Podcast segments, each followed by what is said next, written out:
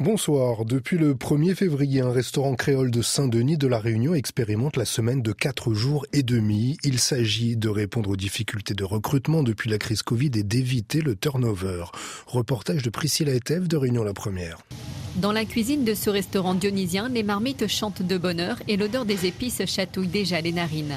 Le rythme est intense pour Stéphane Sautron au fourneau depuis une dizaine d'années. Alors la semaine à 4 jours et demi depuis le début du mois, c'est un régal. Enfin, on a trois demi-journées d'affilée et après, des fois, avec le dimanche, on complète un grand week-end. On repose un peu plus, profite plus de la famille, des enfants.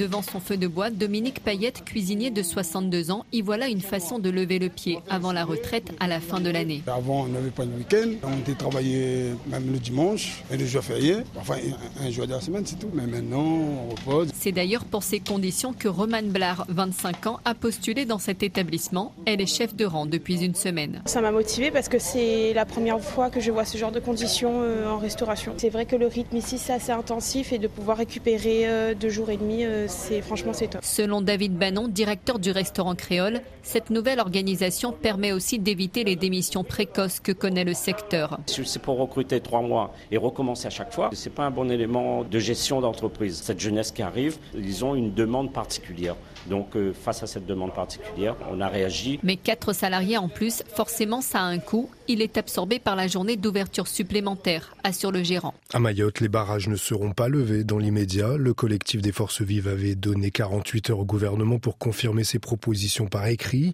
Le courrier est arrivé, mais un peu hors délai. Résultat, les barrages sur les routes sont maintenus. Saïd Kambi, l'un des leaders du mouvement, est au micro d'Abderrahman Saïd de Mayotte la Première. Le plus important, ce n'est pas le courrier en soi, c'est le contenu du courrier.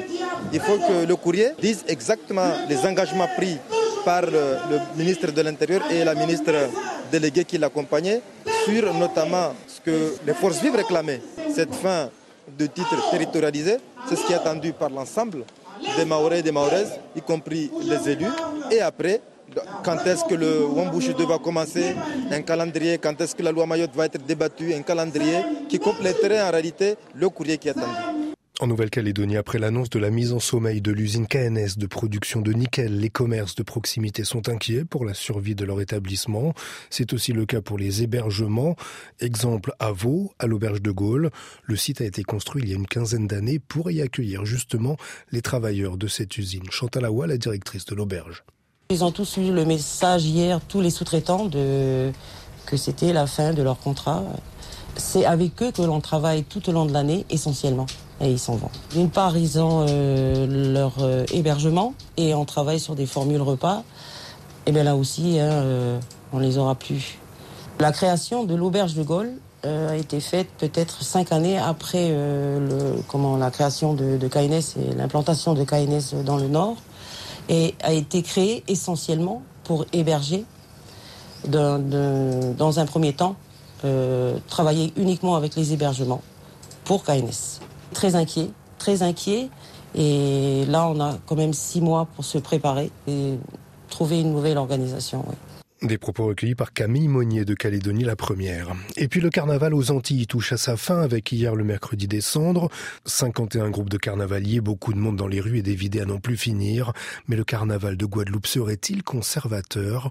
Élément de réponse avec Stéphanie Serrac des gradins, un public parfois froid.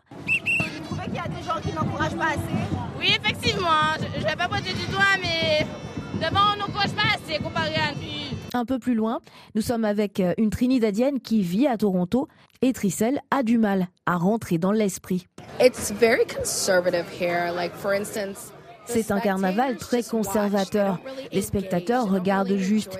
Ils ne s'engagent pas vraiment dans le spectacle, dans les rythmes. C'est différent de ce qu'on peut voir à Trinidad et Tobago et à Toronto où j'ai vu. Là-bas, les spectateurs sont dedans. Ils sautent, ils participent. C'est une célébration. C'est vraiment difficile pour moi de rester assise et de regarder. Fernand Sonor, le vice-président de la Fédération de carnaval des îles de Guadeloupe, acquiesce. La culture caribéenne n'est pas comme la culture européenne la culture guadeloupéenne. Pour être allé trois fois à Trinidad, mais c'est l'euphorie là-bas. C'est vraiment le système, des sound system, où les gens s'amusent véritablement. À part que, en matière de costumes, on a la chance d'avoir de très beaux costumes en Guadeloupe. Tout cela n'a pas empêché le carnaval de Guadeloupe d'être désigné par un magazine le quatrième plus beau carnaval du monde. Un reportage de Guadeloupe, la première. Bonne soirée sur RFI.